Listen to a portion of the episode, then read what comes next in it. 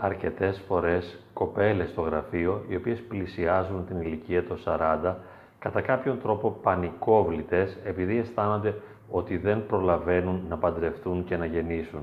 Είναι αυτό το όριο των 40 ετών, όπου αισθάνεται μια γυναίκα ότι πρέπει να γεννήσει.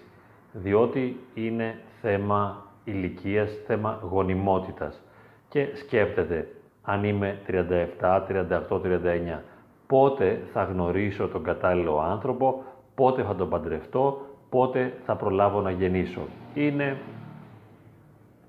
είναι ένα δικαιολογημένο, εύλογο ερώτημα που προκαλεί αγωνία. Επίσης, ένα δεύτερο πρόβλημα που κάθεται πάνω σε αυτό είναι η κριτική των άλλων, η συμβουλευτική των άλλων, οι οποίοι μας προτρέπουν να παντρευτούμε. Τι θα γίνει, δεν θα παντρευτείς, δεν θα κάνεις ένα παιδί, έτσι μόνη θα είσαι, θα μείνεις στο ράφι κλπ. Βέβαια και στους άντρες συμβαίνει αυτό, ιδιαίτερα το οικογενειακό περιβάλλον ασκεί πάντοτε πίεση, αλλά στις κοπέλες είναι ακόμη πιο έντονο.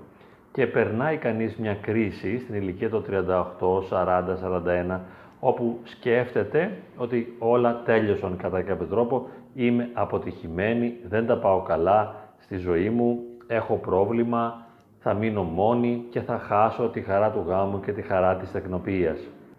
Αυτοί οι οποίοι συμβουλεύουν τις κοπέλες, τους άντρες να παντρευτούν και να γεννήσουν, τις περισσότερες φορές είναι συγγενείς, γονείς, οι οποίοι ήδη βιώνουν το γάμο και έχουν καταλάβει και έχουν συνειδητοποιήσει ότι πρόκειται για μια πολύ σκληρή και δύσκολη κατάσταση.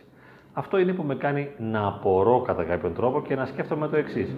Μα γιατί θέλεις να βάλεις ένα αγαπημένο σου πρόσωπο, όπως είναι το παιδί σου, στη διαδικασία του γάμου; Δηλαδή να εμπλακεί σε τι; Είσαι βέβαιος ότι ο γάμος είναι μια ευχάριστη δημιουργική κατάσταση, είναι ένα πλαίσιο δημιουργικό μέσα στο οποίο ένας άνθρωπος μπορεί να ανθίσει και να αναπτύξει τις δυνατότητές του; Πώς το γνωρίζεις αυτό, γιατί δεν βλέπεις τη δική σου ποιότητα γάμου.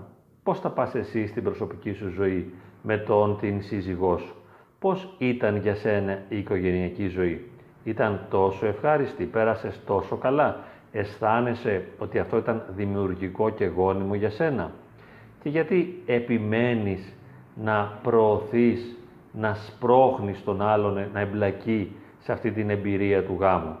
Τι θα χάσει αν δεν παντρευτεί; Διότι αν σκεφτούμε ότι περίπου το 50% χωρίζουν από τους παντρεμένους, οι υπόλοιποι που μένουν δεν σημαίνει ότι περνούν καλά. Και αυτό το ξέρουμε όσοι είμαστε παντρεμένοι από τη δική μας προσωπική εμπειρία. Ένα 50% που μένουν μαζί περνούν καλά, όχι. Θα λέγαμε πως το 30% από αυτούς περνά πολύ άσχημα. Μένει λοιπόν ένα 20% που έχει κάποια στοιχειώδη ποιότητα. Από αυτό το 20% το 10% μόνο έχει μια αληθινή ποιότητα ζωής.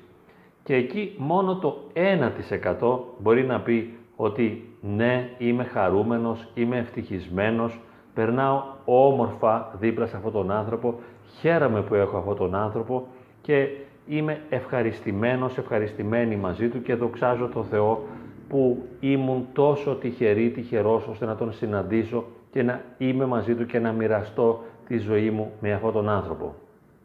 Όταν λοιπόν πρόκειται για ένα τόσο δύσκολο γεγονός, για ένα τόσο δυσλειτουργικό κατά κάποιον τρόπο πλαίσιο όσον αφορά την προσωπική μας ανάπτυξη, γιατί επιμένουμε; Και γιατί επιμένουμε όταν καμιά φορά το άτομο που πλησιάζει τα 40 έχει τις δικές του ατομικές δυσκολίες. Εάν το κορίτσι ή το αγόρι έχει τάσεις απομόνωσης, έχει δυσκολίες επικοινωνίας, έχει δυσκολία να αντέξει και να ανεχθεί τις δύσκολες και ενοχλητικές συμπεριφορές του άλλου. Αν είναι υπερευαίσθητος, ευέξαπτος, αν έχει εκρήξει θυμού και όλα αυτά που πολύ συχνά τα έχουμε αναφέρει ως κατά κάποιον τρόπο νευρωσικά χαρακτηριστικά, τότε ποιος μας εγγυάται ότι αυτός ο άνθρωπος θα μπορέσει να πετύχει έναν ισορροπημένο, δημιουργικό, γόνιμο, χαρούμενο γάμο; Ποιος μας εγγυάται ότι θα μπει σε αυτό το 20%, σε αυτό το 10%, το 1% των ανθρώπων που είναι πραγματικά ευτυχισμένοι στο γάμο τους; Ποιος μας λέει ότι δεν θα είναι στο 50% που χωρίζουν ή σε αυτό το 80% που αισθάνονται ότι κατά κάποιον τρόπο έχουν αποτύχει μέσα από αυτή την εμπειρία και τη διαδικασία του γάμου. Γνωρίζοντας λοιπόν πόσο δύσκολο είναι να συνεπάρχει κανείς με έναν ένα άλλο άνθρωπο σε ένα καθημερινό επίπεδο, σε μια καθημερινή βάση συμβίωσης, δεν πρέπει να ξεχνάμε και τη δυσκολία που φέρνουν και τα παιδιά μέσα σε αυτή την εμπειρία της συμβίωσης. Τα παιδιά δεν είναι αυτά τα χαρούμενα πλασματάκια τα οποία θα μας βοηθήσουν ώστε να ζούμε σε ένα χαρούμενο περιβάλλον. Δεν θα συμβάλλουν με τη γλυκύτητα, την πραότητα και την αθωότητά τους στη δημιουργία του γλυκού χαρούμενου περιβάλλοντος, αλλά θα φέρουν επιπρόσθετες δυσκολίες. Και ποιος θα μπορέσει να τα διαχειριστεί, ποιος θα αντέξει να διαχειριστεί τις δύσκολες συμπεριφορές του παιδιού. Μπορεί το δικό μου παιδί να γίνει μητέρα, μπορεί να γίνει πατέρας και να φτάσει να είναι σε αυτό το 10% των χαρούμενων ανθρώπων και μπορεί να είναι καλός γονιός και θα είναι τυχερός κατά κάποιον τρόπο ώστε να έχει παιδιά τα οποία θα του δίνουν χαρά ή ο σύζυγος, η σύζυγος και τα παιδιά θα είναι τα προβλήματα με τα οποία θα φορτωθεί και θα τα σέρνει σε ολόκληρη τη ζωή του. Στην Εκκλησία ο γάμος προτείνεται και θεωρείται ιερός, αλλά για έναν απλό λόγο, όχι για να μας βοηθήσει να είμαστε χαρούμενοι και ευτυχισμένοι, αλλά για να μας βοηθήσει να μετέχουμε στη ζωή των οσίων μαρτύρων, οι οποίοι καλώς άθλησαν στη ζωή τους. Στην Εκκλησία ο γάμος θεωρείται γεγονός σταυρικό, αλλά βέβαια και αναστάσιμο, κατεξοχήν όμως σταυρικό. Και καλείται κάθε σύζυγος να συντριβεί, να λιώσει το εγώ, να αρνηθεί το εγώ, βάζοντας πάνω από το εγώ το εσύ. Έτσι λοιπόν ο γάμος είναι ένα υπέροχο πλαίσιο μέσα στο οποίο οι δυνατοί άνθρωποι, οι δυναμικοί και ανθεκτικοί, οι οποίοι αγαπούν πάρα πολύ το Θεό, μπορούν να αγιάσουν. Γι' αυτό και η Εκκλησία προτείνει αυτό τον τρόπο ζωής, αυτό το πλαίσιο, το γάμο, την οικογένεια, σε αντιδιαστολή με την μοναξιά, την οποία θεωρεί εγωκεντρική. Και σκέφτονται οι Άγιοι Πατέρες, εάν μείνεις μόνος, θα είσαι μια εγωκεντρική οντότητα που με κάθε τρόπο θα προσπαθήσεις να ευχαριστήσεις τον εαυτό σου. Κατά συνέπεια θα ενδυναμώνεις το εγώ. Ενώ αν μπεις μέσα στην οικογένεια, θα χρειάζεται συνεχώς να εξασκήσει ώστε να αρνείσαι το εγώ, να συντρίβεσαι και στη θέση του εγώ να μπαίνει το εσύ και ο Θεός. Αυτή η συντριβή είναι μια από τις βασικές προϋποθέσεις του αγιασμού. Έτσι λοιπόν στην πνευματική ζωή, στην πνευματική πορεία, ο γάμος είναι μια δύσκολη εμπειρία, είναι ένα πολύ δύσκολο σταυρικό πλαίσιο μέσα στο οποίο κανείς μπορεί να βιώσει την Ανάσταση. Αν εμείς δεν έχουμε σχέση με την Εκκλησία, αν εμείς δεν έχουμε τη δυνατότητα να συντρίβουμε τον εαυτό μας, αν δεν έχουμε τη δυνατότητα να αντέχουμε τον άλλον, να μπαίνουμε κάτω από τον άλλον, να κάνουμε υποχωρήσεις, να διαπραγματευόμαστε τις ανάγκες μας, να γινόμαστε αγάπη για τον άλλον, να προσφερόμαστε σε Αυτόν και όπως είπαμε και να τον αντέχουμε. Θα μπορέσουμε να ζήσουμε σε ποιότητα γάμου; Ποτέ. Αν λοιπόν είμαστε γονείς, μπορούμε να εξετάσουμε λίγο τα παιδιά και να πούμε για να δω, αυτό το παιδί από μικρό που ήταν, είχε αντοχές, είχε δυναμισμό, είχε υπομονή, είχε ανθεκτικότητα, μπορούσε να διαχειρίζεται αντικσοότητες, μπορούσε να υπομένει, είχε επικοινωνιακές δυνατότητες. Εάν ναι, θα είχε παντρευτεί. Θα είχε αντέξει κάποιον, θα τον είχε τραβήξει φυσικά κοντά του, θα τον είχε ελκύσει και θα είχε μείνει μαζί του και θα είχε παντρευτεί. Για να μην έχει παντρευτεί σε ηλικία 37-38 ετών, σημαίνει ότι έχει τις ευαισθησίες, έχει τις δυσκολίες. Δεν σημαίνει ότι δεν μπορεί, δεν σημαίνει ανικανότητα, δεν σημαίνει τέτοια καλά αδυναμία. Υπάρχει όμως μια δυσκολία, την οποία οφείλουμε να σεβαστούμε.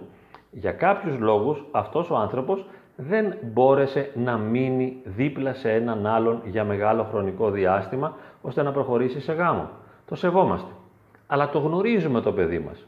Γνωρίζουμε το συγγενικό μας πρόσωπο που είναι άγαμο και σκεπτόμαστε και μπορούμε να υποθέσουμε και να καταλάβουμε. Έχει τις προϋποθέσεις και τις προδιαγραφές για να βιώσει καλό γάμο; Ή εμείς ακολουθώντας θεσμικά πρότυπα, θεσμικές αξίες, κοινωνικές αξίες προτείνουμε το θεσμικό και το αναμενόμενο στο παιδί και θέλουμε να το θυσιάσουμε κατά κάποιον τρόπο στο βωμό μιας ψευδούς κοινωνικής καταξίωσης. Θέλουμε να καταξιωθούμε εμείς ως γονείς και να πούμε μπράβο το αποκατάστησα το παιδί μου, το πάντρεψα ή θέλουμε να φαντασιώνουμε ότι το παιδί μας θα αποκατασταθεί μέσα σε μια εμπειρία γάμου. Το πλαίσιο του γάμου δεν είναι πλαίσιο αποκατάστασης. Δεν είναι άνοιγμα ενός χαρούμενου δημιουργικού δρόμου. Είναι μια πορεία, όπως είπαμε, σταυρική. Θα αντέξω τον άλλον, θα τον υπομείνω, θα μπορέσω να διαχειριστώ τις δικές μου δυσκολίες σε σχέση με τις δικές του. Και όταν μπουν και τα παιδιά στη μέση, θα έχω την αντοχή και την υπομονή και τη δύναμη να διαχειρίζομαι όλες αυτές τις δυσκολίες οι οποίες θα αλληλεπιδρούν μεταξύ τους και θα παραπλασιάζονται. Έχω τη δυνατότητα να αντιμετωπίσω όλα αυτά τα προβλήματα. Τότε ναι, να προχωρήσω στο γάμο. Αν όχι, γιατί να προχωρήσω; Και να δούμε και μια άλλη πλευρά του θέματος. Εμείς δεν λέμε όχι στο γάμο. Προτείνουμε να μην λέμε ναι στο γάμο. Αυτό τι σημαίνει; Αν κάποιος θέλει να παντρευτεί, να παντρευτεί. Αν θέλει να γεννήσει, να γεννήσει. Αν εκεί τον οδηγεί η ζωή και η ροή των πραγμάτων, να το κάνει. Αλλά δεν είμαι εγώ που θα του προτείνω να το κάνει. Δεν θα τον πιέσω να το κάνει ως γονιός, ως συγγενής, ως φίλος. Σέβομαι την ιδιαιτερότητά του και του επιτρέπω να ακολουθεί τη φυσική ροή των πραγμάτων της ζωής του και να κάνει αυτό που προκύπτει. Δηλαδή, αν γνωρίσει έναν άνθρωπο και τα πάει πολύ καλά μαζί του και είναι χαρούμενος και ευτυχισμένος και ευχαριστημένος και όλα πηγαίνουν καλά, ας παντρευτεί. Και αν αφού παντρευτεί θέλει να γεννήσει, ας γεννήσει. Εγώ όμως δεν έχω το δικαίωμα να το προτείνω αυτό. Δεν έχω το δικαίωμα να το συμβουλέψω αυτό και προπάντων δεν έχω το δικαίωμα να επιμείνω. Δεν μπορώ να επιμένω στον άλλον και να του ασκώ κριτική και να τον πιέζω να παντρευτεί. Γιατί το πιθανότερο είναι πως θα τον βάλω σε μια πάρα πολύ δύσκολη κατάσταση στην οποία μετά δεν θα μπορεί να ανταπεξέλθει. Και όταν το άτομο αυτό αρχίσει να διαμαρτύρεται ότι δεν μπορεί να ανταπεξέλθει στις υποχρεώσεις του γάμου, τότε εγώ θα αρχίσω να χρεώνω και πάλι το παιδί μου, το συγγενή μου, το άτομο που συμβούλεψα, να το χρεώνω με ενοχή ότι δεν μπορεί να τα καταφέρει, ενώ θα έπρεπε. Και θα του λέω πως δεν προσπαθείς αρκετά, πως δεν κάνεις ό,τι μπορείς, πως δεν κάνεις το σωστό, πως φταίς, πως είσαι ένοχος, πως πρέπει να γίνεις καλύτερος από τις. Συγγνώμη, με έσπρωξες να μπω σε αυτό το λούκι του γάμου στο οποίο δεν ήθελα να μπω. Τώρα με χρεώνεις και από πάνω. Ναι. Ας το γνωρίζουμε λοιπόν, όσοι έχουμε ιδιαίτερα δύσκολους γονείς, ότι αυτοί ποτέ δεν θα ευχαριστηθούν. Τώρα σου λένε παντρέψου, μα πριν σου έλεγαν σπούδασε, κάποια στιγμή σου έλεγαν δούλεψε. Πάντα όμως έβρισκαν έναν τρόπο να διαμαρτύρονται, ό,τι και αν έκανες. Πάντοτε σου ασκούσαν κριτική και πάντοτε θα σου ασκούν κριτική. Απλά αν παντρευτείς θα σου ασκούν κριτική για τον εαυτό σου, για την επιλογή που έκανες να πάρεις το συγκεκριμένο σύζυγο, για το σόι του ολόκληρο, αλλά και για τα παιδιά σου. Θέλεις λοιπόν ένα γονιό που σου ασκεί κριτική τώρα 5 βαθμών, αργότερα να σου ασκεί 500 βαθμών κριτική; Α, ναι, κάντου υπακοή.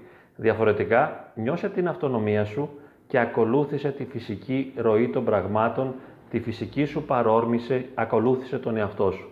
Γίνε αυτό που θέλεις και μπορείς να είσαι αβίαστα. Και αν η ζωή σε πάει σε γάμο, παντρέψου. Αν η ζωή σε πάει σε τεκνοποιία, οκ. Αν δεν σε πάει, μείνε χαρούμενος, ώστε να απολαμβάνεις την κάθε στιγμή της ζωής σου έτσι όπως είναι, χωρίς να δίνεις αναφορά σε κανένα. Δεν χρωστάς σε κανένα τίποτα και ιδιαίτερα στους γνωστούς και τους συγγενείς. Μην τους ευχαριστήσεις. Δεν θα ευχαριστηθούν. Θα μείνουν πάντα δυσαρεστημένοι.